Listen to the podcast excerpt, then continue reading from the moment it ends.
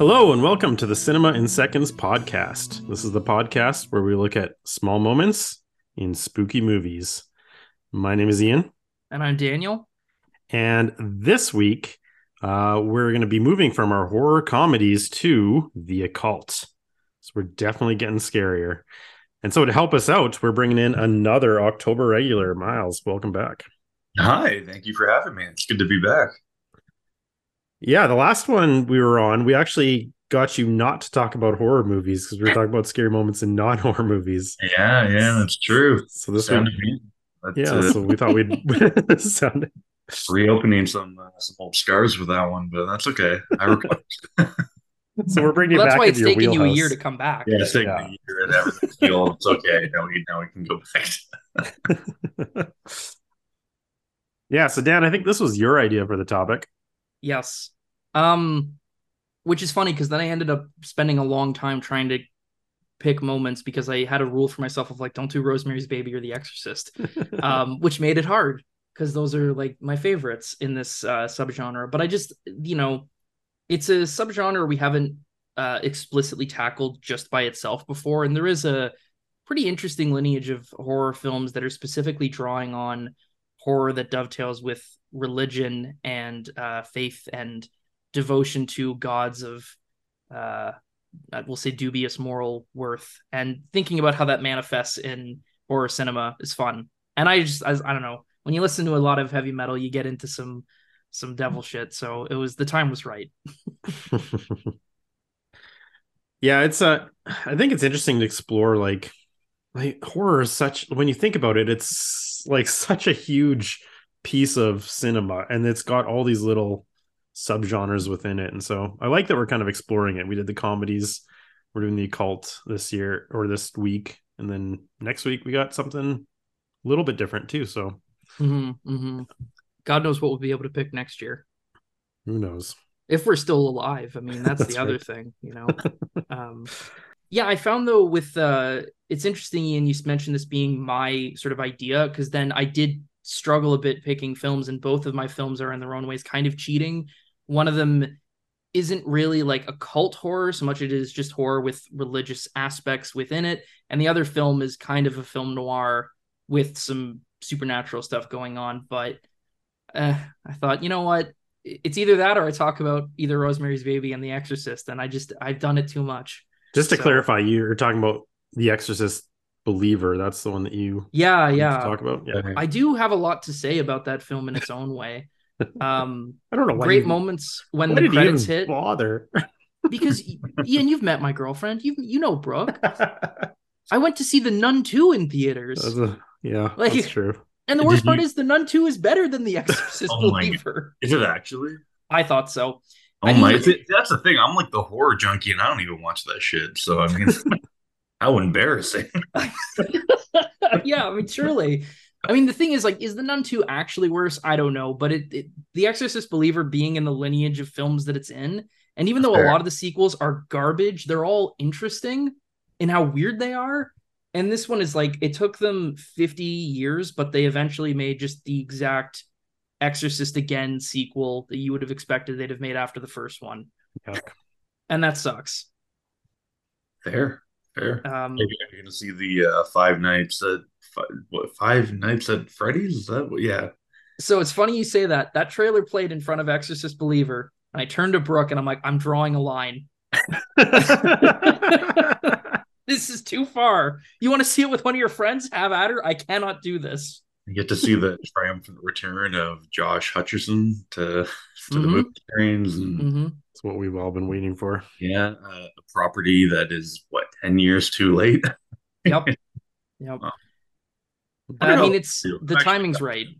Oh yeah, for sure. The world's been waiting for it. all right. Well, let's uh let's start things off going back to the 70s instead of these new movies.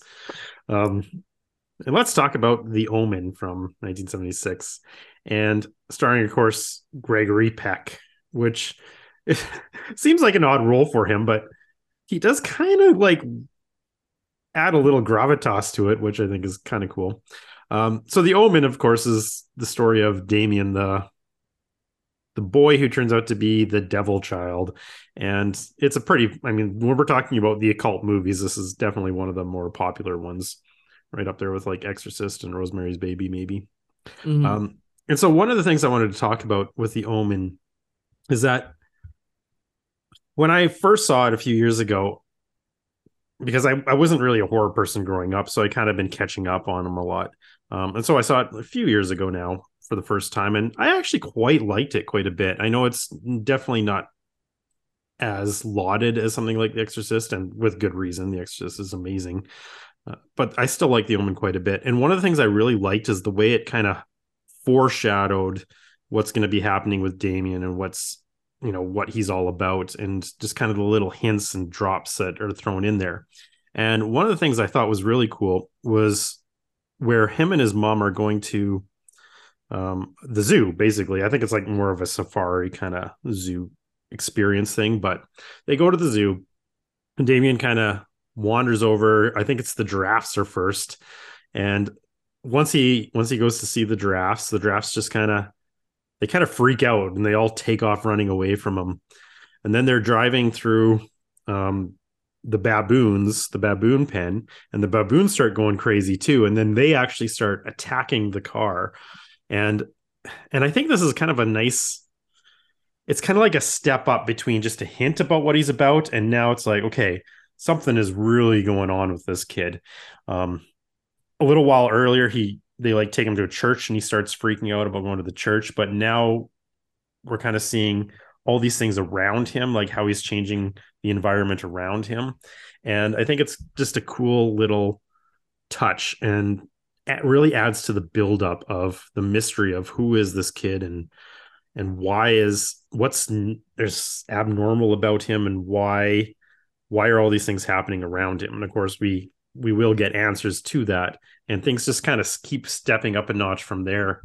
Um, but i kind of pick this as kind of a nice little middle point between faint hints about about his evil nature and really getting into kind of the crazier stuff that happens later in the movie. So not a big moment not a lot to say about it but i like it's it. i think it's scene. i think it's a cool touch yeah i like well, it it's also impressive too like how they were able to orchestrate that I mean, think of that at the time, like how they were true. almost to to do all that, like just drives right away. I mean, that's pretty impressive for mm-hmm. 1970, whatever, 76. Yeah. Whatever came. Yeah. Yeah. Directing animals is hard, I would imagine. Oh, no, for um, sure. I mean, Um, like fired a cannon or something like that near them, and they ran away scared. well, and there's something else I love about this scene in terms of just how it's constructed is the shots of, especially when the baboons start reacting to him in terror, is the shots of Damien looking at them smiling because you can imagine on set, you know, the direction is not all right, kid. You're gonna look creepy at these things. It's just like you see animals and you smile, but because of what it's cut against, that smile reads as being this terrifying uh, you know, expression of like his delight in his own fear he's causing in these creatures and the power he has. And it's all the more perfect because it's not overdoing like a creepy child smile. He just kind of looks weird and generally as a kid, like he doesn't not to say he's like an unattractive kid or whatever, he looks like a, you know, weirdo, but there's something about him that's just not quite precocious, cute movie kid. So yeah. when he does smile in the context of everything else, it has this um more sinister implication, um, which is great. And it's also like just perfect in terms of, um, you know, people talk about, and I don't know how true this is because I'm not an animal person, but like animals can sense, you know, when you're when you're not well or when something's wrong, they can sense it. And there's an aspect of it that always seems a little bit, I don't know, new wave mysticism to me, but at the same time, you know, this idea of like such a primal evil that animals are instinctively reacting to it is a very provocative uh way to sell that not just the escalation but also sell the terror that he sort of uh brings with him. Yeah i i always like the idea of like animals can sense things that we're kind of blind to and i don't think it's new agey. I think it's i don't know i think it's just nature and more in, it's more about like natural instinct. Maybe. Um, i don't which... know nothing about animals I'm with you, Ian. I, I, agree with that, but I also think I'm more of an animal person than Dan No, yeah, like sure. dogs, for example, dogs can definitely sense like if something's off or you know that they they've got a good sense of the they can read a room. We'll say that dogs are good at reading a room. Totally, fair enough, hundred percent. They're not like cats where they just like jump around and knock shit, knock shit off. That's the thing. Cats read of the room is always there's a Damien in the room, no matter what. Yeah, Damien. cat be like, what? Like, what do you want?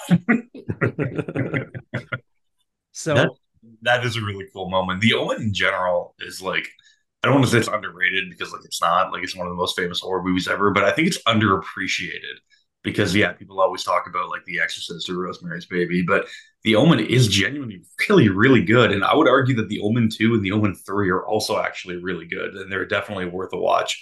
And they're such an interesting film franchise in that sense, where every entry is about the same character years later, and then how they you know react to the time period they're in, and it's um very cool moment. But yeah, no, for sure that that scene is awesome. And is is that before or after the church scene? It's been a minute. That comes after the church scene. I'm pretty sure. Comes after. Okay, yeah, it's been a while, but scene is probably like the first moment, the first real moment that you're like, okay, like something's like something's not good here. And I think it's just it's just Lee Remick and um, I forget her name, uh, her character name, but it's just her and Damien at the zoo. Gregory Peck's not there, right? Right. Right. Mm-hmm. right okay and because that's the whole point in the movie too, where like she's like, okay, this like this kid isn't right, and Gregory Peck's like, ah, no, it's fine, whatever. Like you don't know what you're talking about. But like that's such like a traumatic moment for uh, mm-hmm. uh, for Lee Remick to deal with, and uh, yeah, really, um, really just emphasizes like the kind of relationship between her and Damien, where she's going through all this like traumatic stuff with him, and Gregory Peck just doesn't believe her. Fun fact about Gregory Peck in that movie: apparently he would go through with the editor during the editing process and make sure you could never see his double chin in any shots of the movie. what a king! Like his career, and he's like, "Oh, I'm doing this like bullshit, whatever." he's like, "Don't don't let them see my double chin." oh, I mean, pride's a sin. You know, maybe he deserved the the hell spawn he brought into the world. You know, it's it, it's funny though. I, I like this scene too because you talk about like the the way it establishes something's not right because it's kind of a perfect uh, choice of um, moment for her, the mother, to really believe something's wrong and this kid is there's something a afoul afoot.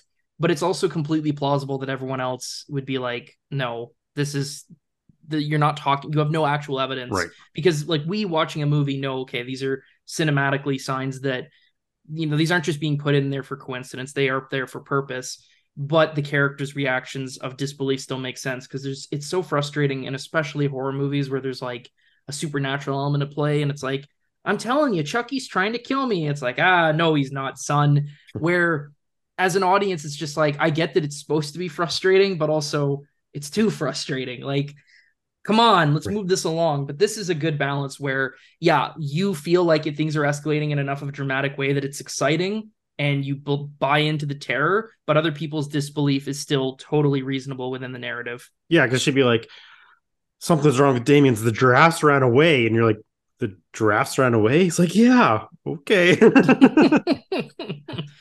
yeah. You can't cite evidence like that in like a right. court, for example. Yeah, it doesn't really work. No, uh, so. that's a good point.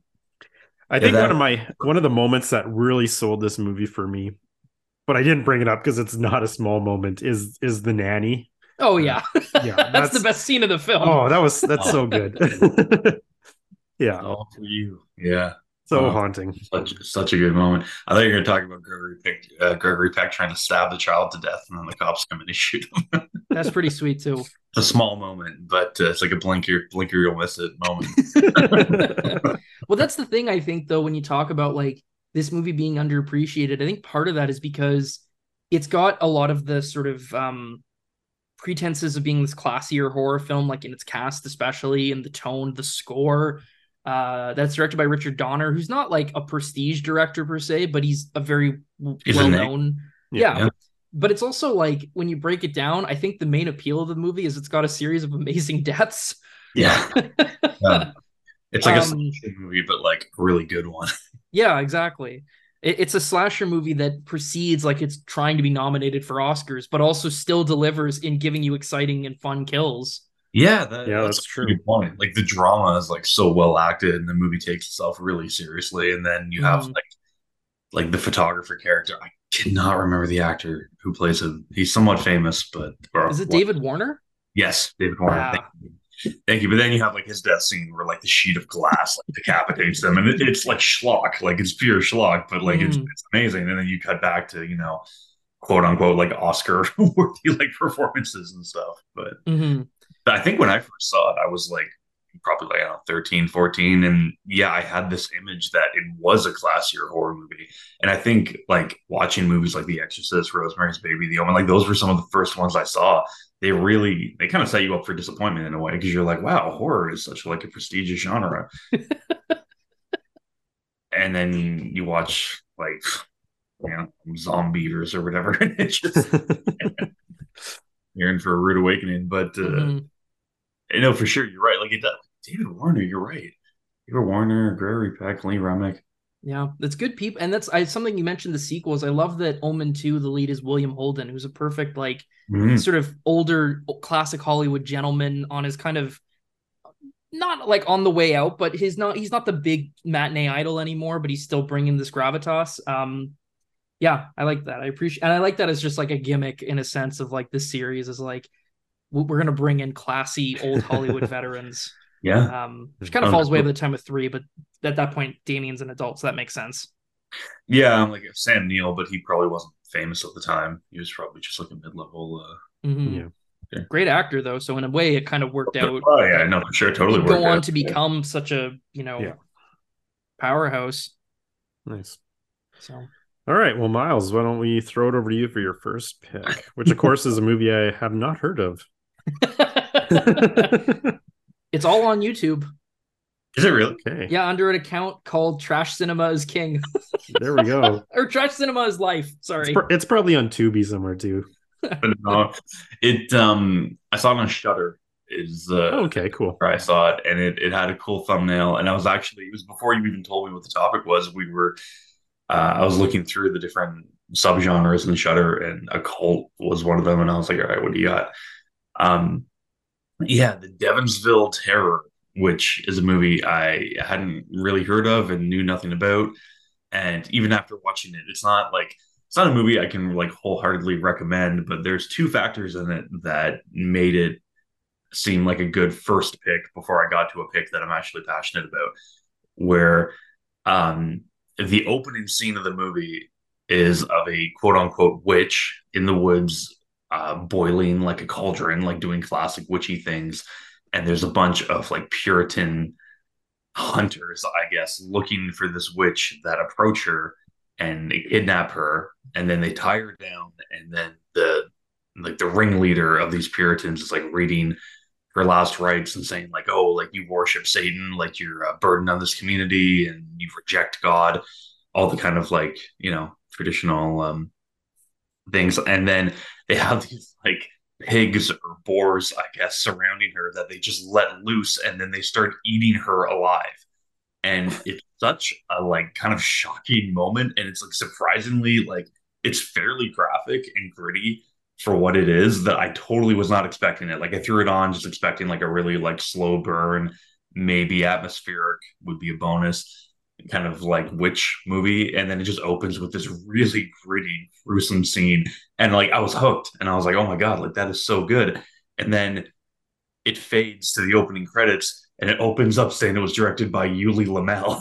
who is like the worst director of all time. Like people talk about Uwe Boll, and then there's Ulli Lommel, and the two of them I think are interconnected. I think Uwe Boll was like a a student of Ulli Lommel, and he is just complete hack, does nothing but trash. And I was shocked that the opening scene was that kind of compelling for what it is. it's revealed that it's by this absolute hackster and uh, but I, I, was in. I was like, all right, sure. Donald Pleasence was in it. I didn't even realize. I'm like, hey, I love Donald Pleasence, and yeah, so I sat through the entire movie and I actually really liked it, and I felt dirty after. Like, what are you doing watching this? this trash for this guy, but it. What, what's really cool about it is that you hear in a lot of occult movies or movies about um, you know, Satan worshippers or witches, the different ways that they would execute people that they thought were witches. And this movie just shows all of them. Like they tie this woman to like a giant wheel and like push it down a hill. So you have this wheel that's on fire with this dummy in the front that's just bumping over hills and stuff. They burn people alive. Like it, it's surprisingly graphic and weirdly captivating for for what it is. Um, but I think if uh, yeah, if you're interested in the occult cinema, it's uh, probably worth checking out because it really uh, really plays up the witchy aspect of it, and it takes place in early November in like a small New England town, and the atmosphere is just great. I mean, like the it has a really great fall kind of almost cozy feel to it, but then there's this underlying narrative of uh, you know witches, you know, in this town and then you have Donald Pleasence acting like he doesn't care at all, which is great. my favorite kind of Donald. Unlike Halloween, where he cares a little too much. Oh yeah. oh, he he just checked out. He's like, yeah, whatever. I'm in this crap. But uh, yeah, I don't know. I just thought it was worth bringing up because it was fresh on my mind. But uh, yeah, it was a really cool movie, and I was very disappointed how much I enjoyed it, given that it was directed by someone who I despise. Oh man, I can't believe I like this movie. Pretty much. I'm like sitting there with my arms crossed, like, well, it's not that cool. so is it is it a like contemporary setting or was like uh, the opening set in old it, times it and place in um so the opening takes place in like 16 it's not it's not the exact date of the salem witch like trial classic witch it's very very similar. Yeah yeah it's like 1692 or something like that. And then it fast forwards like 300 years later and it's in uh yeah it's in modern times. And it's like the descendants of the people who tracked down these witches are still living in this town and then these three women move into this town and one of them gets like possessed by the spirit of the the witches who were killed by these townsfolk. Mm-hmm but yeah, no, it's it's really good. Like if you're if you're into that kind of history and that atmosphere, which I am, it uh, yeah, it's it's a really solid watch. And who'd have thought that a hack German filmmaker would uh, would be able to pull something like that off? But you know. is the is the movie German or is it English or no? It's English. It's, it's English. English okay. So it's Amer- It's American, but okay. uh, I I clicked on it because I thought it was going. Well, I guess Donald Pleasence, yeah. Yeah, I thought it was going to be British. I don't know why, but it uh, it wasn't because it mm. just yeah New England town. But um, yeah, no, it's a, it's a cool movie. I gotta but, say, as you're describing the scene, I kind of like that irony of like the townspeople, you know, railing against this witch for turning away from God, and then they go to proceed to feed her to boars who eat her alive. I'm like, what?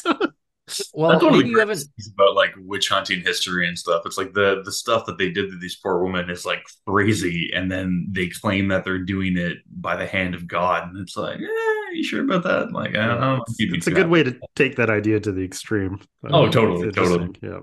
I mean, you think about those some of the quotes, and I'm admittedly I'm not di- directly quoting the Bible. I'm quoting the girl with the dragon tattoo, quoting the Bible. but when it's like, if a woman lay with, uh, you know, and then the sort of punishment forward is like you shall cut her throat and the throat of the beast. And it's like i mean i guess that is canon.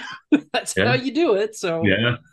totally know, what's that uh george carlin quote about you know who says life is sacred? God? Hey if you read the bible god's one of the leading causes of death.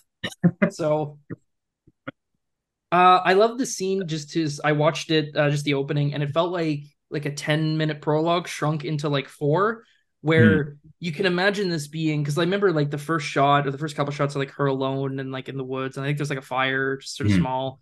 Mm. And then she gets like almost instantly is surrounded by these, you know, townsfolk ready to execute.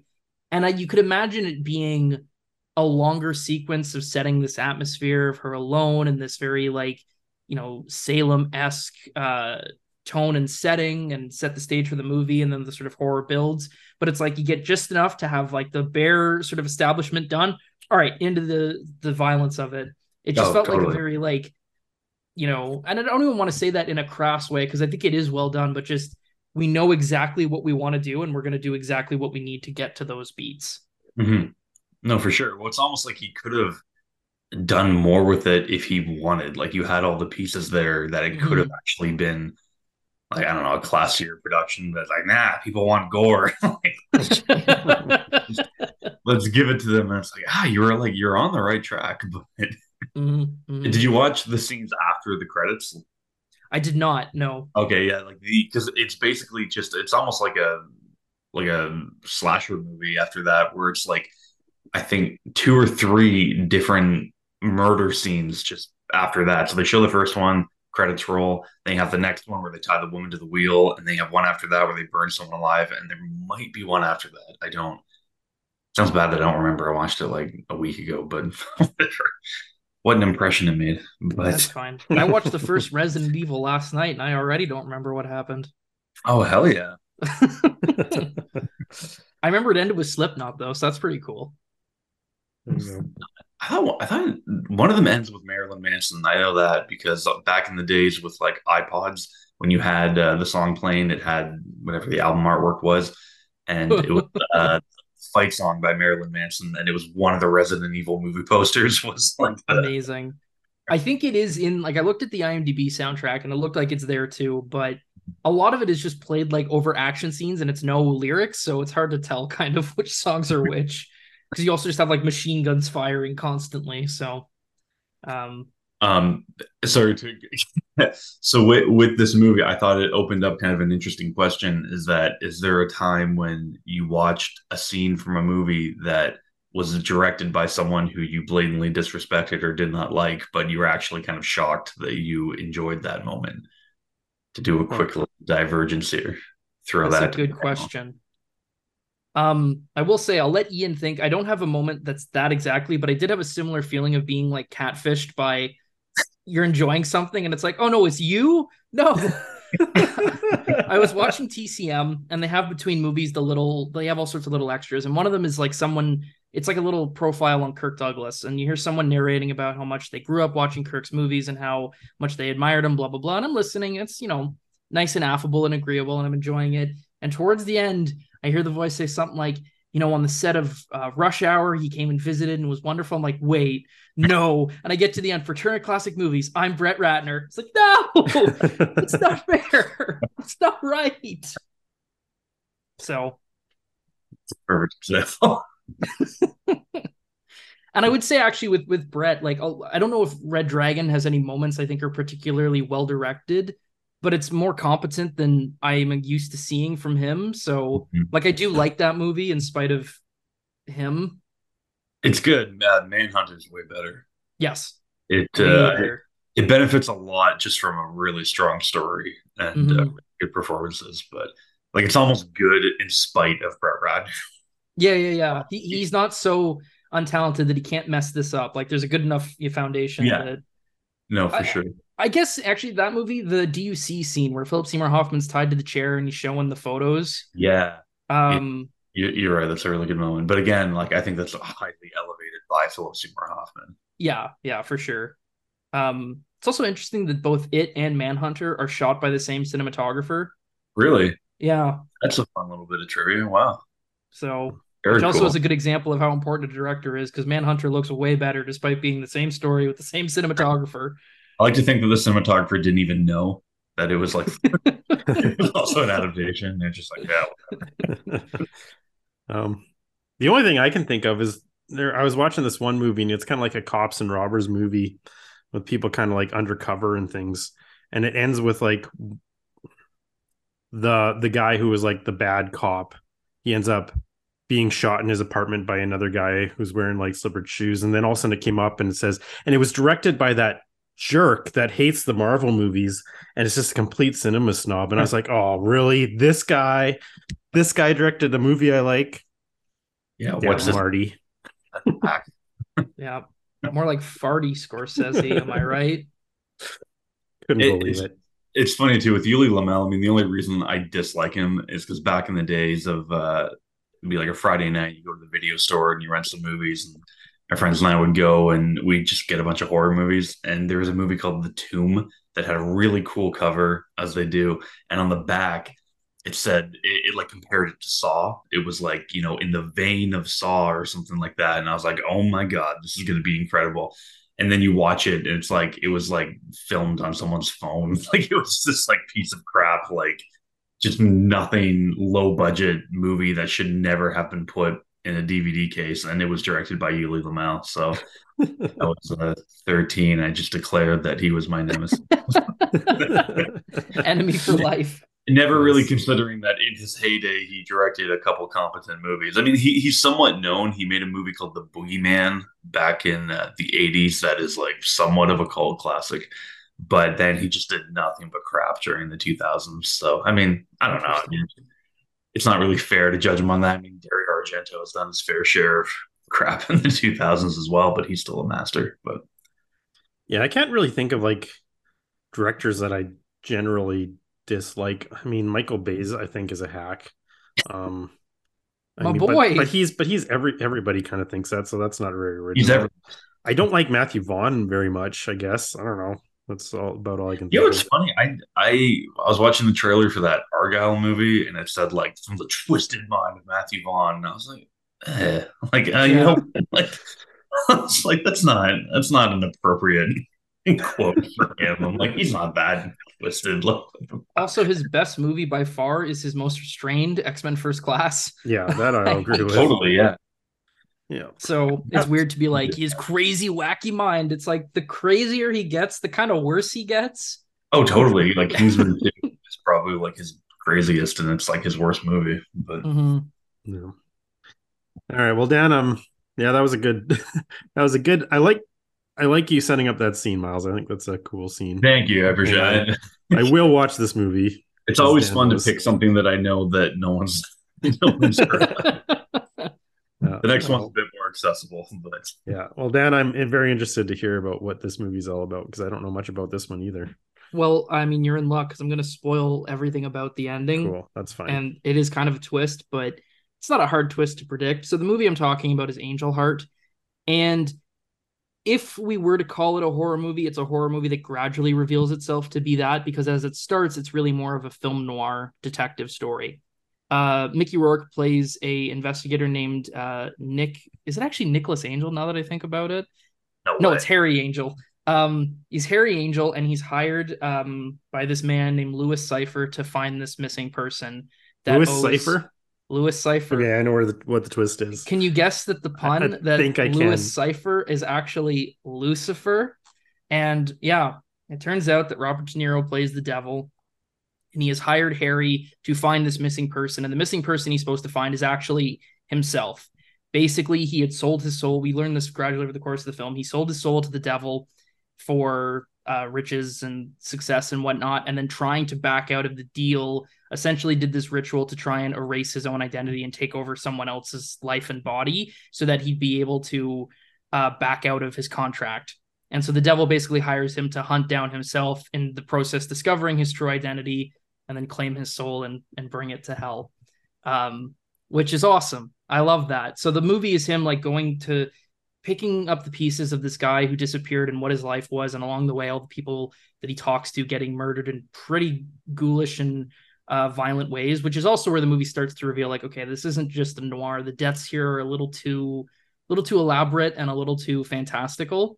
Um, but the moment I'm choosing is the very end of the film when, you know, Louis Cyphre has won. Harry realizes what he's done. He tries one last ditch effort to get away, realizes it's all over because he's going to be uh, also in just the normal non satanic world charged for a murder. And one of the cops says to him, you're going to burn for this, Harry. And he says, I know. And it ends with the credits start rolling, but it keeps cutting back to this like old timey elevator that Harry is in, slowly descending down this like rickety metal shaft. And it keeps cutting back to this. So the credits are rolling and you get this elevator, and it's it's just this nonstop um, returning to this descent. And at the very end of the credits, you see the elevator finally arrive at the bottom and stop. And then the movie's over. Um, and I love this because it's so unconventional to how I normally like my movies to end. I usually like the ending, especially in horror films, to be like a very clear, definitive end point, and that's it. No extra extra nonsense. End strongly and let me and let an audience reflect on it. But this does the opposite. It keeps ending and then bringing you back into the film for a little more. But what it's bringing you back for is this long dreadful, awful descent into oblivion. And the imagery of like, because it's one of those old timey ladders with like the uh, uh elevator, sorry, with like the metal almost um like grate that gets pulled across. It's kind of like in stores what they pull up so the glass doesn't get smashed in off hours. Um, it's got you see the chain sort of dwindling down. It's it's this dark chasm.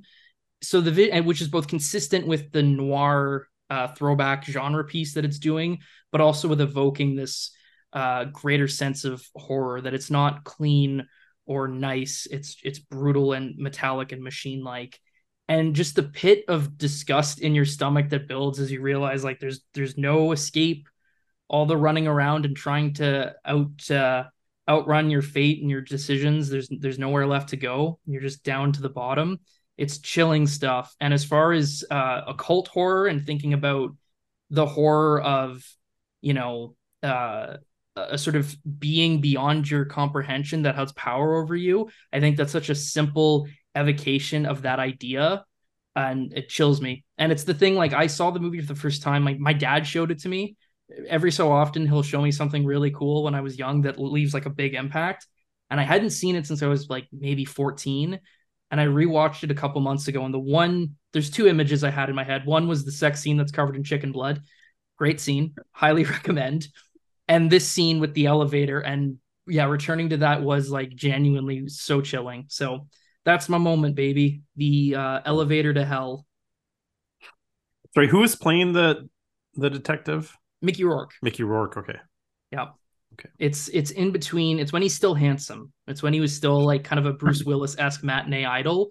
But it's also like of the movies he did of that period that were like trying to be star vehicles. It's one of the best because it realizes like Mickey's at his best when he's playing kind of shady and shitty people and not handsome, charming leading men. Right.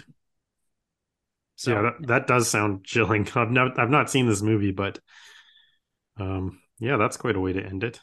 And I will say, oh. well, it's supposed to be a twist. Uh, I have the Blu-ray cover here, and it doesn't exactly try and make it subtle. uh, audience, we've got De Niro in the center with a beard and a cane, surrounded in a ring of fire. So who I do think it's guessed? funny that I do think it's funny that like two actors who always seem like connected when people talk about like film actors are De Niro and Pacino, and then they both essentially play the same roles because Pac- yep. like somebody's boss who turns out to be the devil. That's gonna uh, that's funny. And the funny thing with that is like I haven't seen The Devil's Advocate, but I've seen clips, and Pacino's right. like at peak.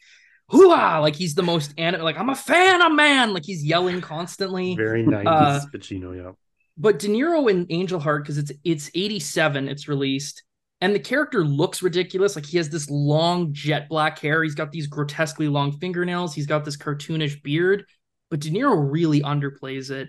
Like he's so quiet and he doesn't overemphasize his presence. He's very polite, but in like a disconcerting way. Like he first meets one of his early scenes with Angel is in a church where he's debriefing him, and you know Harry's a hard hard edged noir uh, detective, so he's swearing and being kind of degrading in his speech, and you know Louis just whispering like this is a church, and it's just like it's friendly almost, but it's just a little too a little too possessive in the way he treats them. He also has one of my favorite lines at the end. It's a little well, it's a lot on the nose, but when Harry's struggling to realize like yes, he is this other person and you hear off camera De Niro say, no matter how cleverly you sneak up on our mirror, your reflection always looks at you straight in the eye.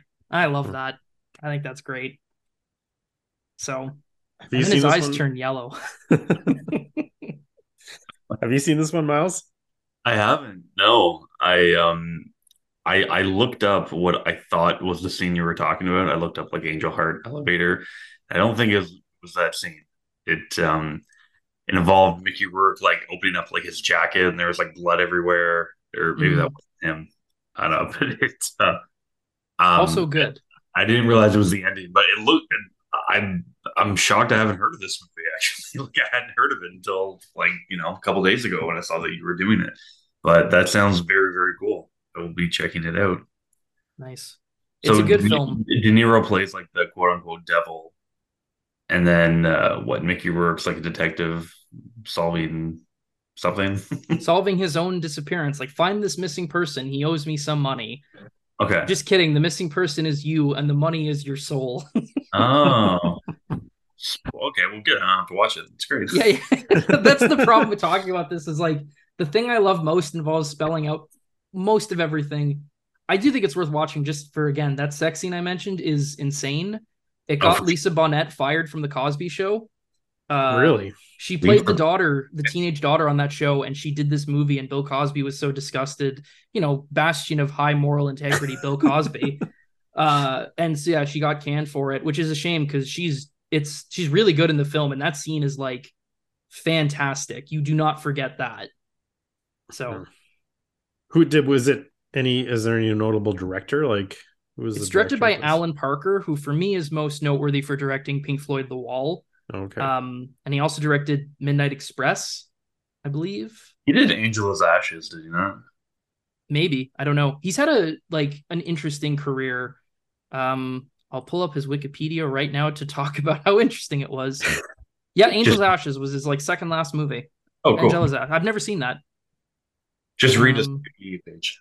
Suspend like uh yeah. Just... I, I also he also directed right after this he makes Mississippi Burning, which gets nominated for Best Picture.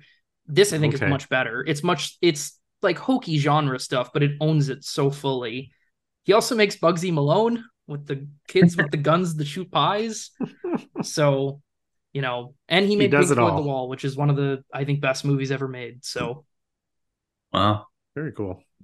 Yeah, yeah. That there is something about like just simple simple imagery like using something pretty everyday something that everybody uses and using it for a purpose to like like you said to chill you to the bone mm-hmm. that's that horror movies can be really good at yeah well and it's also i think important for this being a genre mashup where it's like if it ended with him in a literal hell like a very traditional like flames and stuff like it would it'd be very horror esque, but it would destroy any pretenses of film noir at that point. Right. But just this this elevator descending in the dark, it perfectly maintains both.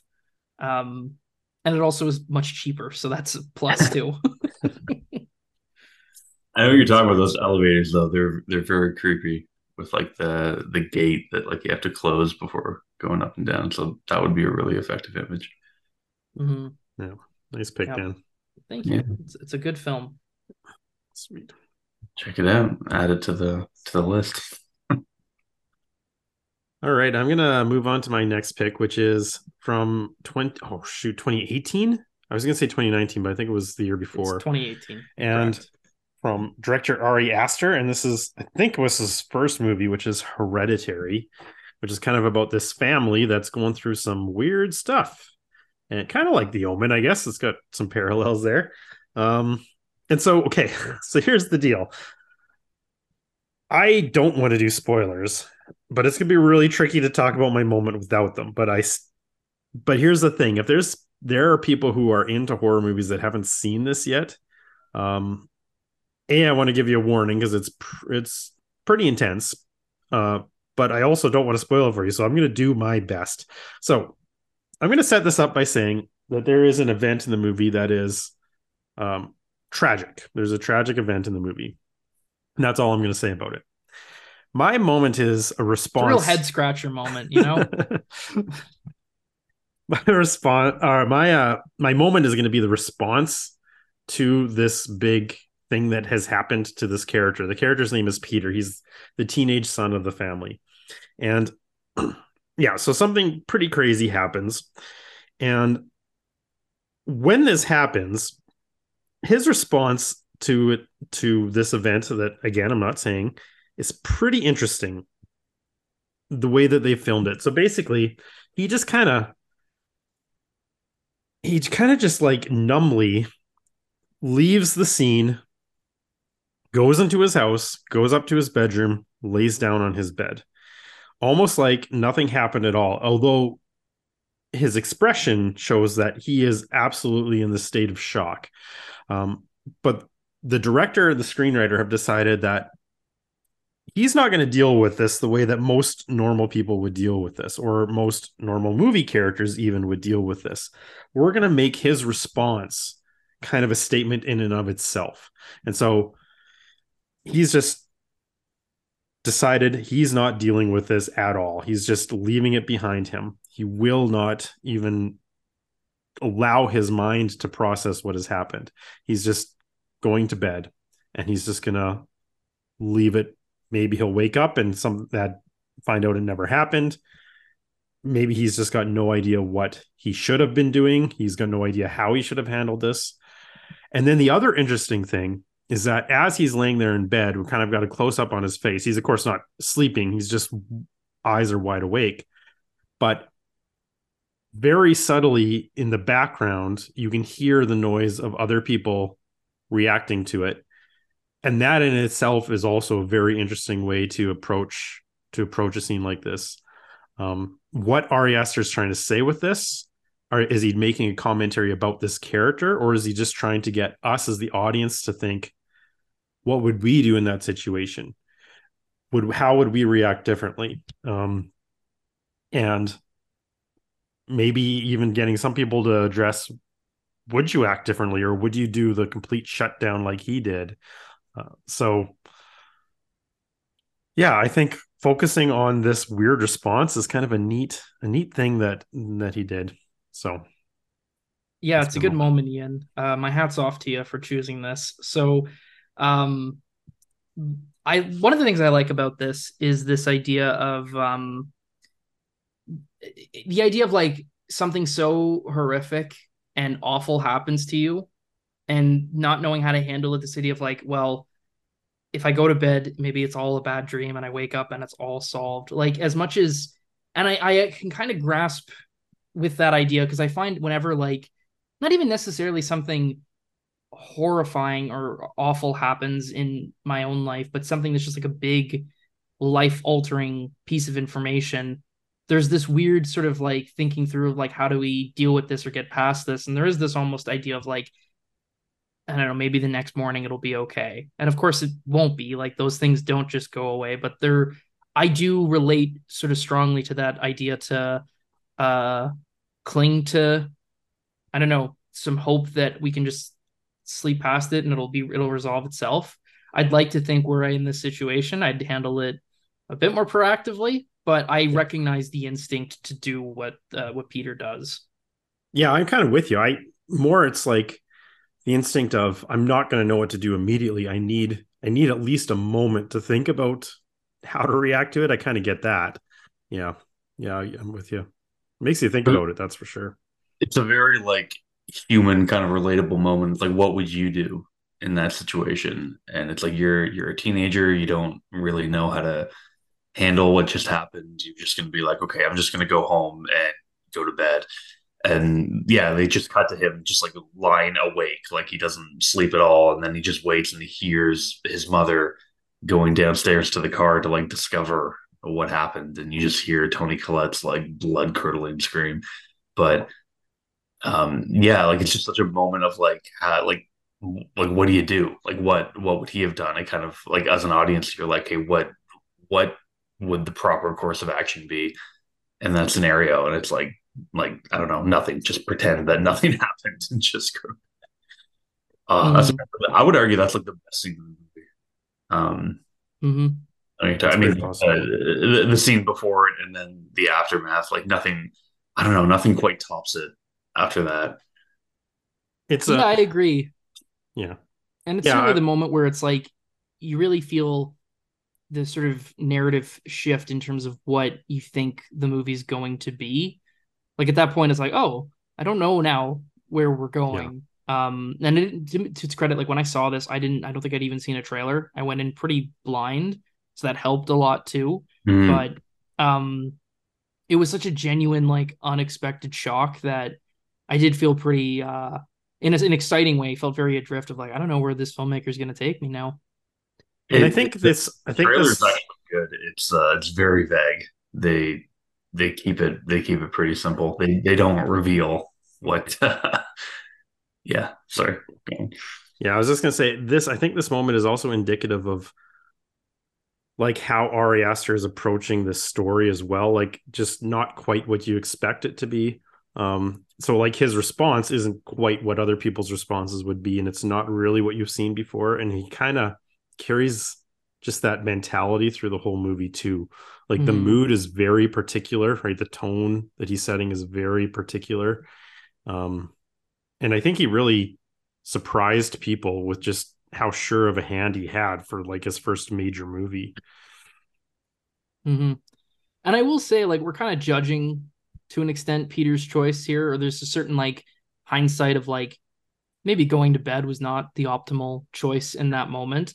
Um, but at the same time, I mean, it's it's it's a like it's a crisis moment of such magnitude that you know, the idea that he needs to take time to reflect before acting is not unfound. Like in a moment like this, you don't want to lose your head. So taking that time to regroup and collect himself, it's not like it's not an unthoughtful choice in its own way, even though in, at the same time it's also a completely thoughtless choice that would almost seem worse in the aftermath for the parents when they find out what has happened.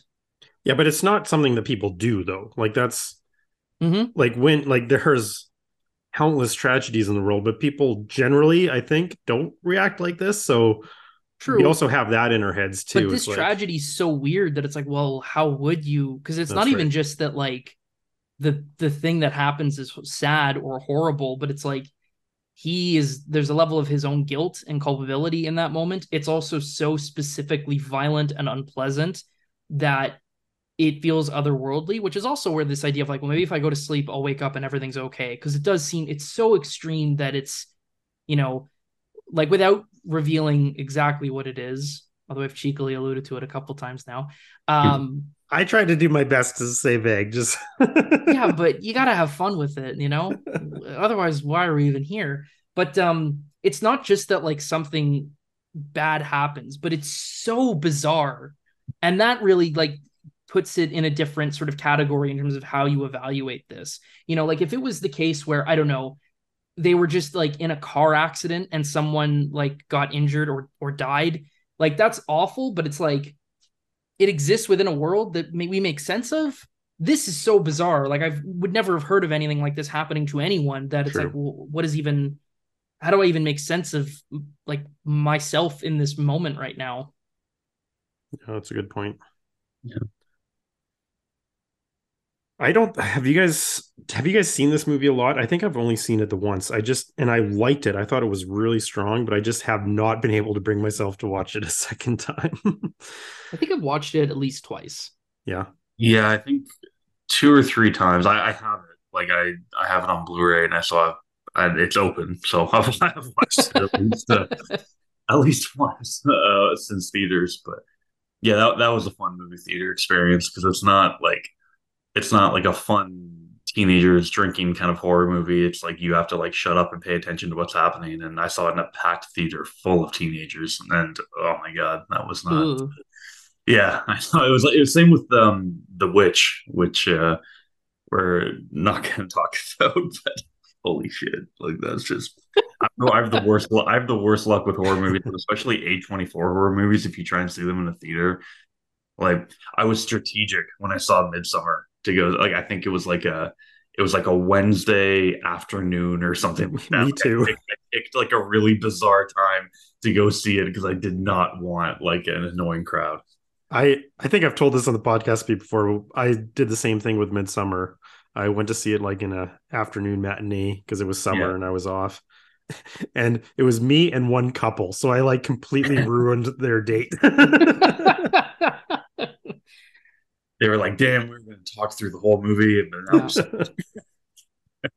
or yeah. we were gonna. Well, the weird thing is that you sat right next to them. Like that's really what made it odd. Hey, assigned seating. What can you do? that's the rules, guys. I'm sorry. yeah, I have this quirk that I just take the first seat that's loaded for me by the website, and this was the one. So what they gave me. Yeah, Something I don't think that I don't think that uh Hereditary is a movie that teenagers should watch and i don't think that no. they would like it like because you're right it's not it's not that cheesiness it's there's something pretty deep going on with the horror of it that i don't know that they would well especially the context of like some, no for sure, for sure. but that, it, that, moment you're talking about though i will say it did shut the theater up like yeah, people were that i believe that which it's like oh cool like mm-hmm, mm-hmm. And but, it's the thing oh, too is man. like what kind of like if you're you know, like I think Miles and I, when we were teenagers, we probably would have appreciated this. But if it's yeah, if it's like the teenager going to see a scary movie on a Friday night and have yeah. some, you know, For sure. I don't, I don't like judge that, but there is an element of like, oh, like oh, you did the same thing when you were a teenager. It's like no, I didn't. I actually no. We, we went and we shut up and we watched the movie. Yeah, I mean, you're you're my witness. We saw most movies together. So. yeah. And if someone no, was we were we were pretty good. You're talking during the movie well, that's why I didn't feel bad when I yelled at some children during Across the Spider Verse. I'm like, you know what? I knew better. and they were awful. Like they were yelling. Well, I think the uh, reason I would be I would be resistant to recommend this movie to to people is because that ending is so harsh and it's there is like no catharsis to the movie at all and i think that can really bother some people and it bothered me like when i watched that movie the ending doesn't like tie things up in a way that most movies do, and it's no, it does it tie things up. With, yeah, yeah, but it leaves you with a pretty bad feeling when you're done, and that yeah, it doesn't. There's no like resolution to at least say, okay, well, things are okay now. I can walk out of this movie and back into the real world, and things are good. This leaves you with the the deep hmm. feeling in the pit of your stomach when you're done. That, oh, I, I, think would bother think, a lot of people. I, th- I, think more movies need to end like that. like that's it's got that like nihilistic touch that I just uh, yeah I love. I, I, love when I love when horror movies just end with like a gut punch. You're like, damn, like that just leaves you something to chew on. And it's interesting to think because we mentioned Midsommar, how that movie ends in a way, and again, we won't say how, but it ends in a way that's almost more confusing. Like this film, it's harsh, but like you know how you're supposed to feel. Midsommar, I think, really trips people up because you have people kind of saying like I guess it was good what happened to her. And it's like, it's really not. It's really yeah. actually quite oh, horrific, but it's so successful at sort of tricking you into into this weirder place where you're like, I don't know how to feel.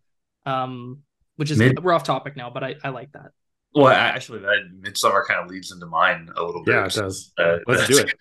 I, I was going to throw out there. I think I think Midsommar is like the Freddy got fingered of horror movies, where it's like how how clever is Ari Aster because the discourse that surrounded that movie when it came out was so like compelling and dividing and bizarre and it's like did he intend that like everyone who watches it has a different opinion of like you said like is it a good thing that happened is it a bad thing but people were so like like militant in their stance on that movie that I almost hated because of the way people discuss it. Like it's so dividing, but like I watch it, I have my opinions on it and what the characters did and everything, and then hearing people discuss it, it's like, how did he intend that? Is he that clever, or did he just rip off the Wicker Man?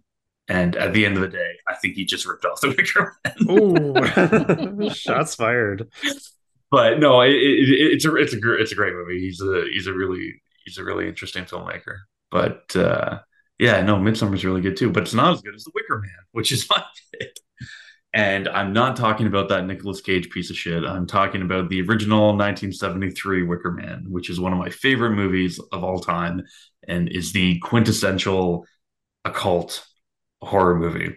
Yeah, I will say I'm glad that one of us brought it up. Oh yeah, I think it deserves to be in this in this it, conversation. It's i was so I, last night i was uh i was with my partner and i was i threw it on and i was like i'm just gonna watch the scene that i'm gonna talk about because i've seen it so many times I'm like i don't need to watch it. I'm like i'll just i'll just watch that scene. But then the movie started and then we just watched the whole movie. Like it was just it's just you just sit down and you just watch it and it's like it's so like captivating like it, it it's kind of like it's that quote unquote older movie that people who don't like older movies can watch it like it's so accessible it's so weird. There's nothing like it. There's nothing like the work rate other than Midsommar. Um, and but that's trying to be like it. Well, yeah, it, and that's kind of yeah. And it just it like every scene is so unique and bizarre, and it just really, yeah, it, it really stands the test of time. Like I, I could watch that movie every day and still like pick something up and get something out of it. Like it's just fantastic. And uh, there's there's a lot of different versions of it. There's the theatrical cut, director's cut, final cut, um, and the one the one I own, I think, is the final cut. The one I watched last night was on Shudder, and I think it's the theatrical cut. So things were a little out of order, like than what I'm used to. But the scene I'm talking about in the theatrical cut happens fairly early on, which I could have sworn happens later in the final cut, but whatever. It's theatrical cut. We'll consider that canon. It's um it's a scene where Sergeant Howie, played by Edward Woodward, goes to this remote British isle to investigate the disappearance of a young girl. And when he comes to the island, all the locals are very hostile to him and they don't want him there and he is a devout Christian, and they are very much pagans. They're free, free will. They're he he walks out and they're just having sex on the on the grass, like no shame, and everything's just open. And he goes to the local pub, like the inn where he's staying, the Green Man Inn, and he's just like disgusted at all this like body behavior where everyone is just, you know, doing their thing, no shame, no uh you know, no guilt or whatever. And he's just a devout Christian, so he's disgusted by all of this. So he goes you should, to. He should stick some pigs on them. Yeah. so the first night that he's there, the uh, the innkeeper, his daughter, played by the absolutely gorgeous Britt Ekland, um, tries to seduce him. So she is like the town harlot, essentially. They have a whole song about how all the men in the town have slept with her basically. And she's like singing along and she loves it. Like again there's there's no shame or anything. It's just it's just how it is. And she tries to seduce him where she goes into the next room um, that he's in and she's like banging on the wall and she's naked and she sings the song. Like the movie is more or less a musical. Like there's quite a few musical numbers in it. Um, but they're all uh, diegetic. Like they're all happening in in the scene and so she sings this very like alluring erotic song and she's dancing naked and she's pounding on the wall. And uh, our main character, he's again devout Christian. He's engaged, so he doesn't believe in sex before marriage. And he's like in his 40s too. So he's an older man. He's never had sex. He's being tempted by this like young, gorgeous woman who's inviting him over. And it's so he he doesn't he, he's tempted. He's very tempted. He he's on the wall and he's sweating and he just he really wants to, but he's like, no, I'm going to do the right thing, and I'm not going to sleep with her. I'm going to remain a virgin. I'm going to wait until marriage. And he turns her down. And the next day, she's like, oh, like I thought you were going to come over to my room, and he's like, no, like I'm engaged. I can't do it. And it's that kind of decision that ultimately seals his fate by the end of the movie, which it's it's interesting because you think you know, depending on, you know, your views on Christianity and everything, you think he's doing the right thing, but then ultimately it it's what leads to uh to the unfortunate end for him. And it's just it's, it's such a like awesome scene and it's so out of nowhere. And I you really like you don't realize how important it is when you watch it. You think it's just some like, you know, arty farty bullshit when you're watching it, but it actually plays such an important role in everything that happens for the rest of the movie. And it, uh, yeah, I don't know. I, you guys have both seen The Wicker Man, right? Yeah. Mm-hmm. Okay, good. And this so, is the scene I always sort of like you know come back to. I know, and I almost yeah, didn't want too. to pick it because it's such like an iconic scene, but it's such an important scene, and it. Uh, yeah. And in the version I watched too, it is the middle of two different musical numbers. There's the musical number where all the the local guys are talking about how they've slept with Britt Ekland, and then there's that musical number, and then there's a musical number right after it with all the local school children dancing around a maypole, like holding like um, like threads of fabric and uh, running in circles. And I really like that scene, and I almost picked that, but the you know the Willow seems incredible. It's also really noteworthy that when they show Britt Ekland from behind, it's a stand-in. And it's once you know that, it's very evident because Britt Ekland is like light blonde hair, kind of like you know shoulder length, and then when they show her from behind, it's like long brown hair. it's, it's like totally off. But I'm sure people aren't really looking at that when they're watching the scene. No, I never thought about it. Exactly, but then once you know it, and if you've seen it as many times as I have, it's like, oh, okay, like it, it really, they brought in the body double. Um, yeah yeah, it's funny. I'm glad you talked about the scene because part of the reason it sticks out to me is because it's so strange. Like the it way that she's strange. on that door, like sort of like yeah, hanging off it and dancing, she's and like, like yeah. And it's it, it makes you wonder, like, is this even supposed to be literally how this is happening or how he's imagining what she's mm-hmm. like on the other side of it and not in like an overly done way where it's like a clear cut like this is his because like he's also so tormented by you know this this the sin that he's being beckoned to. Mm-hmm. Um, which is also interesting to think about. Not that you have to like definitively say it is or it isn't, but as far as reflecting that that type of fear, that fear of being tempted away by it, and imagining that the harlot, as it were, as such a like almost aggressive uh, figure, it's interesting. I think it's really revealing as a as a choice. Mm-hmm. Yeah, this is. I remember this is kind of the scene where I was like, "What in the world am I watching? like, what is this movie?" Because it did take me a long time to figure this movie out because it was not at all what I was expecting. Um, I had because I had seen it again later, like I have most of these classics, and I kind of didn't really. It seemed tamer than I was expecting, and um, it was more like just a mystery movie for a long time, and then things really started to get weird. But when I was watching this, I was like, "Okay, I really have no idea what I'm in for with, mm-hmm. with this." And I did end up like I do like the movie quite a bit. I was it it won me over, but like this is bizarre.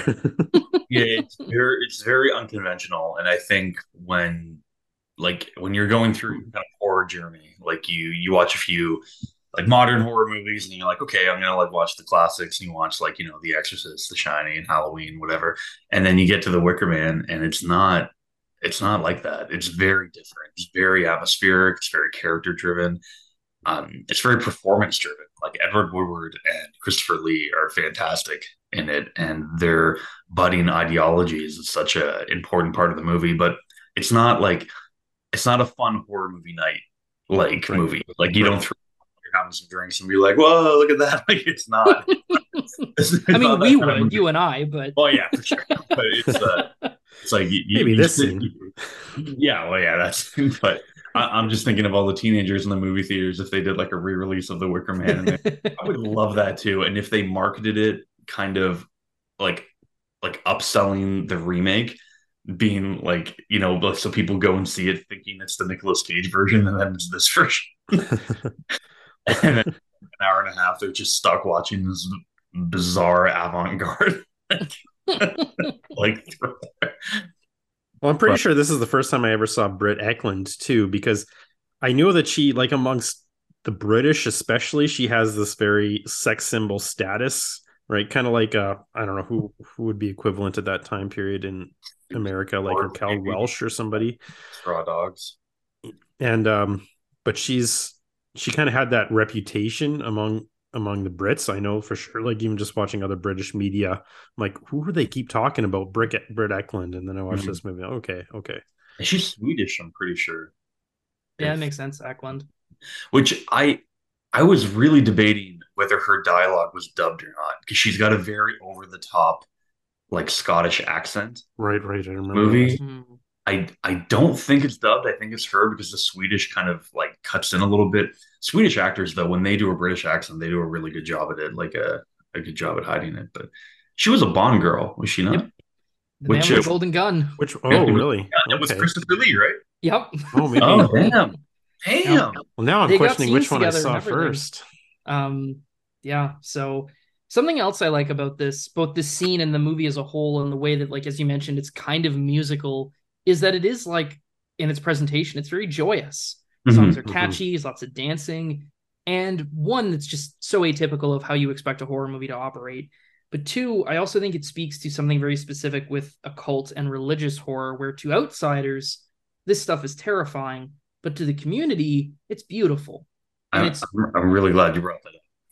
You know, you think about even like like Catholic and like church, you go in and you've got statues of this emaciated man being tortured and you drink his blood. Like when you describe it it sounds like the most horrific thing. But if you're a catholic and you go to church every sunday it's as normal as can be. Yeah. and i think this yeah. movie captures that really well this idea of like for them this is this is just an everyday occurrence and it's beautiful and how they live their lives. And that's the really scary part. Totally. Totally 100% that's a, that's such an important factor of it, man. Oh, I love this movie. just like, just so, thinking about it, like it just it's so different and it's so weird, and like I don't know, like it it it actually like physically pains me that whenever you talk about the Wicker Man, people just think about the Nicolas Cage remake It's just like, oh, not the bees, not the like. This is all they think about, and it's like, no, for God's sake. Like, I feel like that's going away though. It's a, it's Yeah. a, I feel like that's I, I fading. hope so. I, I really hope so because and like that remake, like it's not even like it's not even really deserving of like its meme status. No. Like, it's such a boring, dumb, nothing. Yeah. Outside of a couple cageisms, it's very dull. yeah. And the scene where the girl on the boat gets hit by a truck. Yeah, that, that's incredible. that's pretty good. Um, I mean, it's interesting though. I do think that is fading in part because I think one in general, Nick Cage meme lord feels like a very like millennial specific era. Yeah, Um, he's kind of worked his way back to being Yeah. respected, hmm which is good. Yeah. surface, but it uh yeah no it definitely and the funny thing about that B scene too is that that's not even in the theatrical cut you have to have the dvd director's cut which i have It's- Uh, me too. yeah Yeah. exactly so you it's not even like and i i would argue most people probably haven't actually seen the wicker man they've just seen, Seen the YouTube clips. yeah the youtube clips and stuff And I wonder how much of that too. that weird or over the top in the movie like it, it's stupid but it's not like i don't know it doesn't And I I wonder how much of that is just like early YouTube and just clips that are there and what goes viral versus like what goes viral now, say. Totally. Um because yeah, I do like I I think for one, like the movie didn't do well, and I don't think it even did well on like DVD sales or rentals or anything like that. So it probably was just like the clips get uploaded and out of context they're weirder. Like it's just a man, it's Nick Cage in a bee suit running up and punching a woman out. Like it's like, what is this? Like it's so bizarre. In the context of the film, it doesn't actually seem that interesting. But when you watch it in a montage of him freaking out from other movies, oh it- for sure yeah you know, I know I know exactly what kind of what montage you're talking about. yep. Um, But um so what you were talking about where like the locals like consider it so normal, I think that's in a way where I thought Midsommar not failed, but where it didn't really click with me as well is that I felt like the cult members or local or whatever in the movie, everything felt very sinister. And I felt like the people in that community knew it was sinister. Whereas in The Mhm. Wicker Man, it feels natural and it's a good thing and it's positive and everyone's happy. They just, that's what they're taught. That's how they think they act. Whereas in Midsommar, they're all just like hands together. Like they're like evil. Mhm. Well, certainly like cinematically, like the fact that like Midsommar's got like the more modern horror score. Um, Oh, for sure. For sure. you know, it's got more overt scenes of like grim that overall give this impression that like it, it kind of plays its hand a little bit more. But this is so like even when you get to the obscene violence of the ending, Hmm. the tone of them is still so overwhelmingly positive that it like yeah. powers even past that. Well, like the the final shot is just incredible, where it's you know the violent finale, and then you have them all like holding hands and singing, and they're all happy, and the camera just pans up to the sun, and it's like you know you're you're left with conflicting feelings. You're like, what what like was what happened good? Like, did that Mhm. it was supposed to do? And like, who are you supposed to believe? And like, even the main character, like he he's not like crazy likable like he's very like and again it depends on you know your views and on christianity but it's like is he right in what he's doing? Like he's very much like no this is what i believe in and this is how it should be. And then christopher lee's character is like well this is what we believe in and this is how we think it should be. And he's like no my way is the only way. So it's mm-hmm. fair That's true. Miles, are you aware that the 4K Blu-ray just released this week? i am aware um is it available in north america Um, because I thought everything so. I've seen it Yes. just in the uk so if it's available in north america i will 100% be buying yeah, it. no, it's a US release. It Oh, is looks, it? Oh, okay. It looks pretty all- all- sweet. It's a All the, all the pictures I saw of it had that stupid. I hate British releases where it has the rating. I know Yeah. it looks There. terrible. I won't. I won't buy one. Oh no, same. No. But this Um, one looks pretty cool. I you oh should no, it check looks it out. Incredible. I yeah, no, totally. Because there there hasn't really been like I have a Blu-ray of it, but it's very it's like um it's like Anchor Bay or something like that. They just kind of threw it out. Like it's not it's not like a like an official proper release. So Yeah. I, And- I haven't a good one. It looks like it's the director's cut. I don't know why they just wouldn't I thi- include both. it Just includes- include I think it includes all of them from what from what I've been reading, you know, nerdy boutique Blu-ray like forums and stuff. I'm, pre- I'm pretty sure it includes all of them. But Cool. yeah, that was the, Hellraiser uh, was it like Quartet of Torment or something like that. I think like there's a lot pass on that. There's a lot there's a lot of releases that I'm like, okay, is that UK only or can I get that in North America? If I can get that in North America. Right. Yeah, it just came out on Tuesday, so I, I had no idea also when you talked about like the different cuts that it was one of those films. I didn't realize it had that yeah, like it's not it's not crazy different, but it's different enough. Like the opening in the one I'm used to, which I think is the final cut, it opens with uh, Edward Woodward on the mainland in church, and he's like he's they're all like saying hymns, they're singing, you know, whatever, and he has like a woman beside him who like you assume is his fiance, and it very much kind of shows you what he's about. And then it cuts to him on the plane going to the island. Where the theatrical cut, he's like just on the plane going to the island, so you don't and then they show that scene later on before Willow's song. Uh, Willow is Britt Ekland's uh, character. He's uh, he's in his room like saying a prayer, and then they cut to the footage of him in church. So it's it's kind of disjointed, and that's why I think I think Willow's song is later on, which is a weird choice because I really do think that that scene is like how they test him to figure out that he's going to be a suitable candidate for what they're doing. Right. Like he gives all the information they need for later on in the movie in that opening scene the first night he's there. So if that happens later on in the movie, that kind of contradicts that a little bit. Mm-hmm. Yeah, that makes sense. I like that read of it. That actually, I I don't think I've seen this since the first time. So I knowing having that context, I'd be interested in revisiting it because yeah, the first time you see it, it is kind of just like this is odd and it's good, but it's it's peculiar. And now knowing yeah, what it is, kind of weird. Yeah. Mm. It's kind of out of context, but then when you know everything that's going to happen, you're like, oh, okay, like that's that's what they were doing. Because like she straight up asked him too. She's like, why didn't you come over? And he's like, oh, I'm engaged. I don't believe of it. Believe in it before marriage. So right away, she's like, okay, there. That's that's everything. Mm-hmm. That's everything you need to know. Yeah. So because nice. they're very vague with how they chose him they they say something at the end that they had extensive research done to like find the right person, but it's weird. It's almost like Willow was offering him like one last chance to kind of get out of it. Yeah, I can see mm-hmm. that. That's which is kind of cool, like you alluded to, the fact that we as the audience don't know that until until later, and then we're like, oh, until it's too late. He should have done something different. Yeah, I mean, he should have had the first opportunity with Should have smashed. yeah, exactly. Were you stupid? That shit wouldn't have happened to me. I tell you what. Yeah. what uh, what happens in Summerisle stays on Summerisle. yeah, nice pick. Oh, amazing. Thank you. Thank you. I mean, but again, like you can't talk about a Call for without talking about the man. Like it really is just like the essential one. But yeah. yeah. Anyone listening, go watch it. Don't watch the remake. Watch the mm-hmm. original. Put your I'm phone glad... away. Watch the movie. Sit down and watch the movie. I'm glad that you went with that too, uh, not just for the show, but I think it actually will lead into my moment in an effective way, even though they're very different movies. Which my film is Brian De Palma's Carrie, mm. which I struggled with putting because I'm like, it's not really like an occult horror movie. Like the supernatural powers Carrie exhibits are not explicitly said to be in any way related to religion. And in, in a lot of ways, I think the film implies that they're not, that they're something else.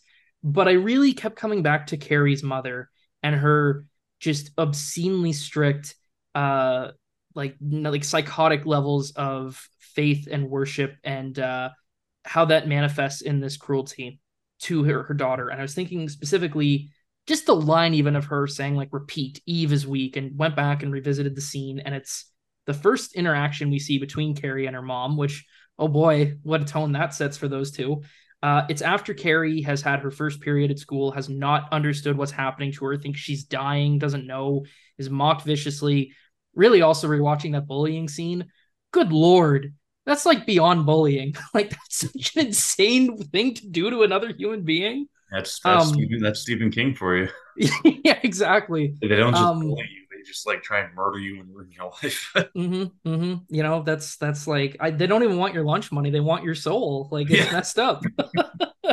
but you know, uh, Carrie goes home. The school calls the the household and exp- and you don't hear the conversation, but they're explaining to the mom what happened, and you realize, okay, so Carrie's mom now knows that Carrie has had her first period, that she's bled, and she blames her daughter for that and views it as a manifestation of sin and starts punishing her by having her recite from the sins of woman and quoting, you know, that Eve was weak and uh, that intercourse is the first sin and the worst sin and locking her in this closet.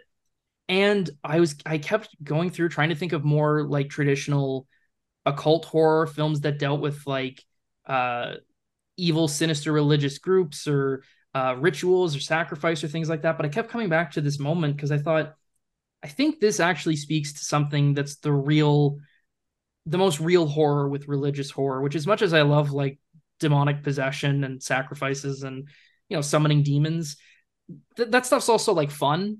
Um it can be scary especially when it's handled with a lot of care and skill but there is an element of it that's that's uh fantastical especially for me as a as a pretty secular minded person but the horror of how people will interpret religious script and doctrine and then use it to influence their behaviors that's terrifying and i think this film taps into that really well as much as like that set piece when Carrie is at the prom and and using her telekinesis is just astoundingly good and so rich in its horror imagery. A lot of the scariest stuff is just the way that the mom treats her kid, punishing her for having a period, you know, the thing that's a bodily function that you can't uh, control, but also just the the fact that you can tell like she's never told her daughter about any of this, about what her body is going to do as she gets older and she's poisoned her with so much like old time, very conservative religious attitudes about uh, not just sex, but like women's bodies in particular. That, you know, as much as the kids are uh, like ridiculously cruel in how they treat her, they're also in a position where Carrie is so underprepared for uh, what her life is going to be and what her body is going to do that she's set up to be victimized essentially. And that to me is like the most scary thing about religion as a, and I don't like I guess just while I'm here, I'll be clear. I don't hate religion. I'm not one of those like, uh, theism is the worst evil people. I think there's a lot of good that can come from faith and community. But this idea of, you know, how uh, a certain interpretation of faith can manifest as abuse and violence and neglect, uh, that's chilling. And that I think is the scariest thing in Carrie. And this scene gets to that the most effectively. Totally. Totally. Yep, yeah, I agree whenever people think of Carrie, they just think of like the prom scene, which like it's a really important moment, but like it's really like it's not really the point. It's kind of like the I don't know the reward, like the. Mm-hmm. But no, you're right. The scary stuff is the stuff with her and mom. I I forget the name of the actress who plays mom. It's like Piper. Piper Laurie. She just Piper passed Laurie. away this week. Oh, did she really? Oh, yeah. R.I.P. Um, but no, she she is so good in that, and yeah, that that is the scary stuff just watching it. And like it's real too. Like the her like Carrie at the prom and you know throwing stuff around with her telekinesis and that laughable scene with John Travolta in the car flipping over.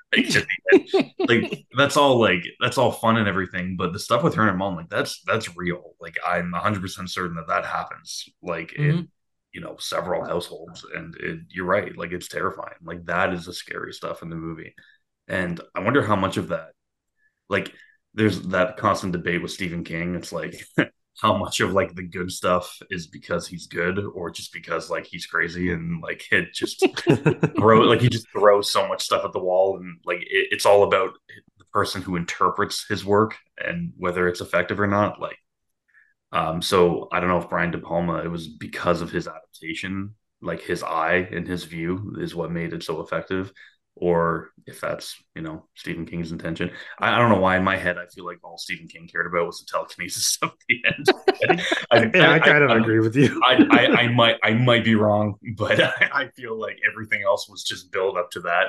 But I feel like you know Brian De Palma and whoever wrote the screenplay may have been De Palma. I'm not sure, but uh, I don't know. They they really wanted to focus more on the uh, the religious stuff because that really is the meat of. Mm-hmm the story. Like that, that is the most important stuff. And it's something that's, uh, I think lacking in like other adaptations. Like they don't, like, I don't know. It's one of those movies that's been like not ruined by pop culture, but the prom scene at the end is so iconic that that's just what it thinks about. But there's mm-hmm. so much better stuff in it. Um, that and so much worse stuff too. oh, sure. yeah there's a lot about that movie. Like every time I rewatch it, I'm like, yeah, this is really uneven. The great stuff is fantastic. And then there's stuff like that sequence where they're all getting their prom clothes and is like so the score is terrible. There's one part where it like fast forwards through some dialogue and it yeah. just feels like De Palma yeah, just doesn't yeah. care. Yeah. Let's just get this moving. He's literally fast forwarding his own movies. I, I, know exactly the scene you're talking about. And even like Chris, I like Nancy Allen as the villain a lot. Like she's such an interesting actress. I think she pulls off the character. But at the same time, it's like she's comically evil in oh, going yeah. so far out of her way to punish Carrie White that it's like like she chooses not to attend her own prom to instead enact this elaborate revenge of dumping blood on this woman and it's like at a certain point you'd think you'd just let it go just for sheer self-interest that's a lot of work for yeah. also missing your own prom i don't yeah. know and then john Travolta is like laughable it's funny because then Travolta, like four years, four or five years later, he's the lead in um, Blowout, and he's great in that. And that movie's really good with De Palma. So, oh, I'm not denying his talent at all, but he's just that, it's, that, it's that, just... that, the the first scene you see him in is when he's like driving around with Nancy Allen, and yeah, just the, the, their dialogue and just the way he acts is just incredible. That's why it's funny seeing him. He's such a goofball. Like she keeps like he keeps calling she keeps calling him stupid he's like hey don't call me stupid it's like what is this it's like he's following the or he almost starts this tradition of which isn't purposeful but of like big name actors in their first role in some kind of horror movie like this right like with johnny depp and uh wasn't yeah. kevin bacon in the yeah he's in friday, the 13th, 13th. yeah yeah, yeah. friday the 13th leonardo dicaprio was in like critters 3 or something right like mm-hmm, mm-hmm. no not critters that that can't be right no, I think it is critters. you're right. They're really critters. Yeah. Oh, okay. Yeah. Uh, I've. I mean, I, I'm saying this oh, with a lot of uh, confidence. I've never seen a critters. Jennifer movie, Aniston, but... Leprechaun. Yeah. yeah. Yeah. But it, it is interesting what you say, Miles, about the idea of, you know, pop culture has reduced this to the prom scene. But I think, in a way, it's like if people actually then decide, okay, I'm going to watch the the prom scene movie then I think they're in for a pretty interesting surprise, especially when you t- look at the mom, because that doesn't come up in pop culture as much, her and her relationship with her mom, but that's a huge, mm-hmm. huge mm-hmm. part, mm-hmm. right? Mm-hmm. And that is where, I mean, the mom is really kind of the villain of the movie and more so than the kids. Um, and how she's, she deals with just like the scene is how she deals with Carrie. It's terrifying. Mm-hmm. She also has an amazing scene with uh, Sue's mom, and it's the first time we see Carrie's mom where she's talking about, you know, come to preach the good Lord's word and uh, uh, you know getting kids out of trouble. And the mom's like, you know, Sue's a good girl, and the Carrie's mom's like, these are godless times, and the other mom's like, I'll drink to that, and then realizes what she's done and stops. It's like, man, Sue's mom is cool. Um, and again, that's say- a trope that uh, Sorry. The you know the the crazy mother is a trope that Stephen King likes to go back to as well, like mm-hmm. with it and a bunch of other yeah. stuff too. And religious mother often. Right. Which yeah. is why I um, think that the direct I think Brian Brian De Palma is what elevates this movie because how much how much Stephen King schlock is out there that sometimes it works and sometimes it doesn't. But I really think it's on who's interpreting the work that makes. I have heard though to this, I haven't. I the only King book I've read is The Shining. I have heard this is one of his best books. So yeah, um, it, it was his first book, was it not? I think so. Sure. Certainly yeah. his first like success, and the film I believe is the first Stephen King adaptation. Mm-hmm. Um, yeah, I can't really think of anything. seventy six would have been pretty early. Mm-hmm. Um, and I will say too, like with talking about the prom scene, it's interesting to compare that horror versus the horror of the stuff between Carrie and her mom because the prom sequence is like exquisite, but it's also where you can feel, you know, Brian De Palma gets to have the most De Palma fun. Like he's got he's using a lot of split screens to show, you know, as much of the chaos in as glorious a spectacle as possible. He's using uh the colored lights to give various different tones and feels to the scene. And it, it does, it's very effective and it's chilling in the buildup. Like it's so well established and so well uh this inevitable moment that when it does hit, it is chilling, but there is this part of it being fun. It's a glorious ending. And the stuff with Carrie and her mom is like genuinely unpleasant. Like when she gets shoved in that closet and she's screaming to be let out, it's like you want to like look away from the screen. It's so just sad and horrible. Yeah. So I wanted to quickly bring up um, my favorite line of dialogue in like any movie ever is in Carrie at the end where uh, Sue, I think she's like in bed and the doctor's like examining her, and the doctor's talking to her mom. And it's like, oh, like she's only 18, she's still young, she'll forget all about this. like, what works? Yeah, Brooke and I were watching together. It's like, I don't think like that was. He's gonna remember this for the rest of her life. Yeah. like she's not just gonna forget that everyone she knew was killed at the school. Yeah, like her boyfriend was like killed. mm-hmm, mm-hmm. Yeah. I love her boyfriend too. Yeah. something Cats, Tom Tommy Cat or something like that, whatever yeah. his name is.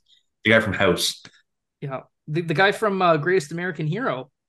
Oh really? Believe oh, it yeah. or not, I'm walking on air. Uh, oh, he's singing show. again. Great. I love to sing, you know. I got a voice and the people need to hear it he's good though and it, like that's the thing too is like one of the things i love about the the prom sequence is you know the whole thing of like they're all gonna laugh at you and it's like they don't actually like you see the one the pj soles who's dressed like mario throughout the movie she laughs and then you get the the the slow zoom in on carrie and you hear her mom repeating they're all gonna laugh at you and then the laughter comes in and then we see people laughing in this like mosaic and it's very clearly like in carrie's head and so it really makes you wonder like how much of these kids are actually laughing at her. Cause I was thinking if I'm in high school, I'm at prom and I see this happen, even being like a horrible teenager who no doubt was like shitty and evil as all teenagers are, I think I'd be too just like confused and scared to laugh because like someone just got blood dumped on them. Like, what is yeah. happening? Yeah. Um, and I like how De Palma, and I don't know if it's written this way in the book, but I like how De Palma directs it in a way where it's kind of unclear how much of those people actually laugh at her because certainly the shot of Carrie seeing those are not those break from the reality of the film. Totally. Totally. Yeah. No, they're all just more concerned. Like they're happy for her when she wins mm-hmm. prom queen and everything. It's so it, sad. it is sad. It's just sad. Teenagers are not horrible, Dan. Oh, come on, Ian. Remember that time you and your friends killed somebody and you you covered it up, and then a year later you were stalked by a, a hook sleep a hook wielding slasher. But we were only eighteen. We forgot all about it later. yeah, see, you forgot how terrible you were. That's how it is. Yeah, if anything, you'd be like you'd go up to Nancy Allen's character and be like, "What the hell's wrong with you?" yeah, if she's the weirdo in that, not Carrie. But I was just thinking of like being in being a teenager, and like I think not that I was ever, I don't think I was ever even close to like a bully, but I think of stuff that I would have found funny, and realizing like that was actually really mean, and I may not have been involved, but I was aware, and I didn't think it was anything wrong. And so I was wondering, like, okay, if I'm in a situation like that and this does happen, like, how do I at like 17 react to it? And I don't know if I would have laughed though, just because it is so weird. Yeah. No, I I can't see. No, that's not realistic. Yeah, people would be horrified. There's no doubt about it. Unless seventy, like unless seventies kids were just that much meter. I don't know. built yeah, different. They were, they were built different back then. Yeah. but the when it starts like the one wide and there's no sound and everyone's like completely just shocked and it's PJ Soles who starts laughing and she even starts nudging the person next to them as if like trying to manufacture this because she's in on it and she knows what's coming.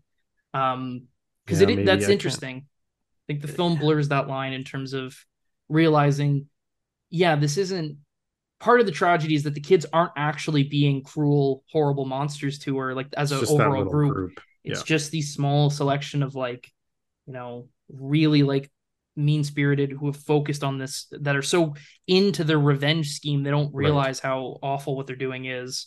Yeah, and also how just to, unfunny it is. That's, that's something to look into because like the next time the next time we watch it we should all look for that to kind of see like is it really just these kids? And and of course that would make sense because it would be inflated within carrie's heads especially mm-hmm. with her mom's you know nattering about this behind her. Of course she would kind of yeah she would see it as everybody but yeah you're right maybe it's not. Hmm. yeah she's afraid to just dance right. with tommy. You imagine getting a bucket of blood poured on you, what that would do to you. Like I I can't even imagine just the shock to the system. Yeah. I also like how Tommy just straight up cheats on his girlfriend too. yeah. He's like making out with Carrie at the prom. Yeah, literally. literally. And Sue's like, like, yeah. yeah. I think that's one of the things in the remake. I think they they admit that. I don't think Ansel Elgort. Uh, maybe maybe he does. I don't know. It's been a I don't minute. remember. I like the remake for what it is, though. Like, it's not too. great, but it, it's okay. It's like it, it is what it is. Like, of the horror remakes, it could have been way more offensive, and it's really yes, fine. And uh, Julianne Moore is fantastic as always. Mm-hmm. And the core story is it's not like remaking, I don't know, like a Friday the Thirteenth, say, where like it's the context and the time those movies are made that make them what they are, and just doing like another one mm-hmm. is like who cares? The Carrie story is rich enough that even if you're doing a remake and you don't have De Palma's you know a sense of style there's still enough meat on the bone that there's something worth seeing mm-hmm. um i think a lot of the hatred that movie got was like not that i'm going to jump up on a hill to defend it because really it's no, no who cares but yeah. eh, it's deserved a little bit better I, I think it's one of the better of the horror remakes that came out around that time it was like the tail end of the onslaught of horror remakes like the Nightmare on Elm Street remake and mm-hmm. that stuff. It was like 2013, I think. Yep. yep. Yeah, I don't know. It's fine for what it is. But again, I remember the marketing for that. All the marketing was about the prom scene and like the telekinesis and uh, Chloe Moretz covered in blood and like, whoa, this is an extreme, like scary horror movie. Yeah. And, and even in the movie, like it's again, the prom is not a big yeah, part of it's it. the one section. Yeah, it's the one section. You can't yeah. you can't make Carrie into like a like a fun teenager jump scare kind of movie. Like no. it just there's it's not it's just not that kind of movie it's too inherently sad and i think it's also too loaded like even ignoring the religious stuff which is a lot just the the bullying aspect of it is too real and too upsetting and especially the one thing that's i think really makes the film potentially worth doing as a remake is what does carrie look like in an era of school shooting sprees you know sure. which is really a thing in 1976 but is very much so now and was then because you can read that you know massacre at the end with that uh, as an analogous uh, counterpoint to it. That's interesting, actually. I didn't really consider that. And that's like, you know, maybe like a teenager's not aware of those connections when they're watching it, but the the context of it is so grim and upsetting that it's hard to, yeah, as you say, to be like it's a fun, you know, go on a date type horror movie. Yeah, yeah, yeah, for sure. Too sad. That's interesting, actually. I'm tempted to, to take Carrie though and recut the movie to cut out all the scenes of like the plan to dump the blood and freeze frame it when she gets the crown and then just roll credits. And it's like she was bullied, but then they did a nice thing for her and it was all happy. Carrie. Uh, I'm just thinking now of a, of a remake of Carrie, but instead of telekinesis, she just has a gun. she pulls it out of what her mother refers to in the film as her dirty pillows, which is all the clue you need that the mom is in just insanely evil when she's like, everyone can see your dirty pillows. It's like, what? Why are you talking this way?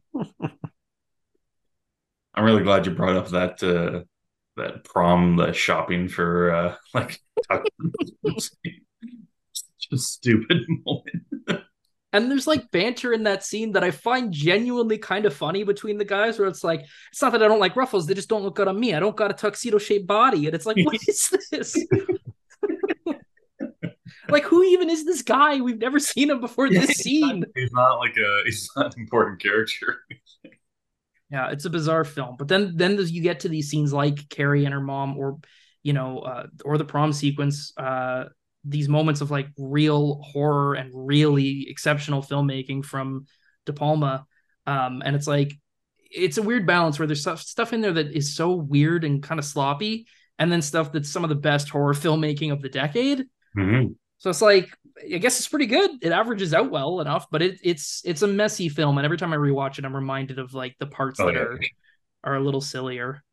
Yeah. Something about the '70s movies is that like they're they do have a lot of like really iconic brutal horror, but then there's so much weird shit too that people don't really talk about. Mm-hmm.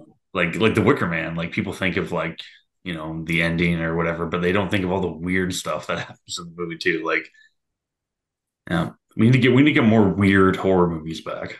Everything's too like clean nowadays. You need more weird stuff. Yeah.